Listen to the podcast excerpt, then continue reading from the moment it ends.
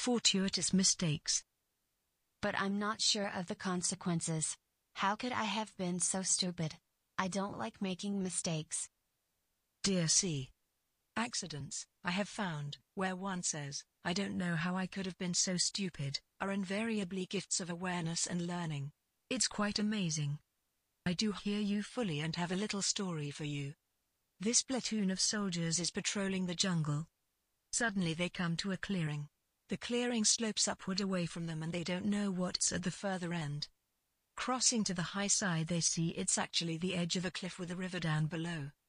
All of a sudden, one of the soldiers, Lotus, just decides to jump into the river, for no reason at all.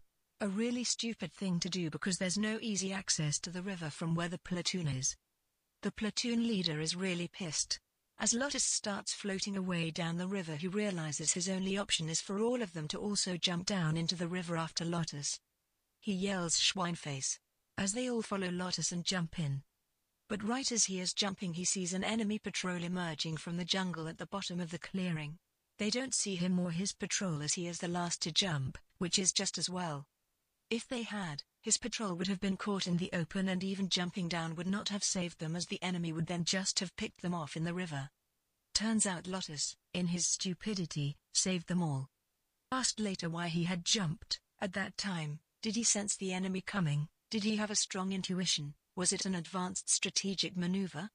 He simply replied, I don't know how I could have been so stupid. Trick to learn. The universe often tricks us into learning. So often, we feel compelled to act in ways we don't understand. It's valuable indeed to act on those feelings, usually they are not as extreme as in this example. Mostly they seem to lead to new opportunities and avenues which we would not ordinarily consider. To connect with what we don't know yet, we have to step outside of ourselves and jump off a cliff every now and then.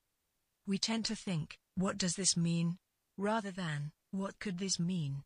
Seems a simple difference, but one is backward looking with all the contexts, connections and associations of our past, the other looks forward, more open, and could be anything. If we follow the clues in a forward direction, it's a whole other process to unraveling them backward into our experiences. How often is a mistake actually one? Jump, jump, jump into possibility, the virtue of mistakes. Those who focus on their mistakes are doomed to make many more. We all make actions, or doings, but what makes it into a mistake, or not? Only our perspective. How many times have we done something which we thought at the time was a huge mistake, but then later it turned out to be great, becoming a fortuitous mistake? So how can we ever know for sure if a mistake is truly a mistake? We can't. We can label it as such because it seems to be so at the time, but that is just ego, thinking it knows all. No matter what we do and how it seems at the time, if we have a positive perspective on it, and make an effort to make the best of whatever we have done, make the effort to learn and maximize, then whatever we do gets turned towards the positive, and it matters little how we label it. Because doing that makes whatever we do good, not maybe always nice, but by our efforts and perspectives and attitudes we make it good, no matter how it started. Of course we always learn, we always enjoy the opportunity to practice, to fine-tune and refine.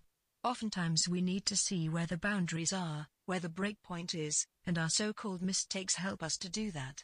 There are many many other benefits to making so-called mistakes.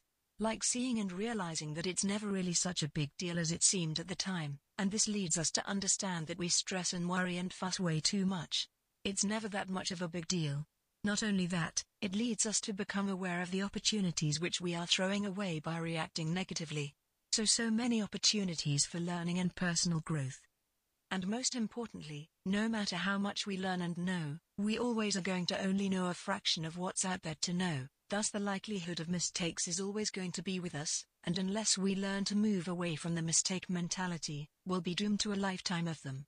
The only way to avoid this inevitability is to realize that no matter what we did or what happens, we, us, ourselves, we are the ones that have the power to make it into something good and valuable, or not. All it takes is a shift in perspective. Biella. Nobelia.org, Ask Biella. Ask Biella, Gateway Gazette.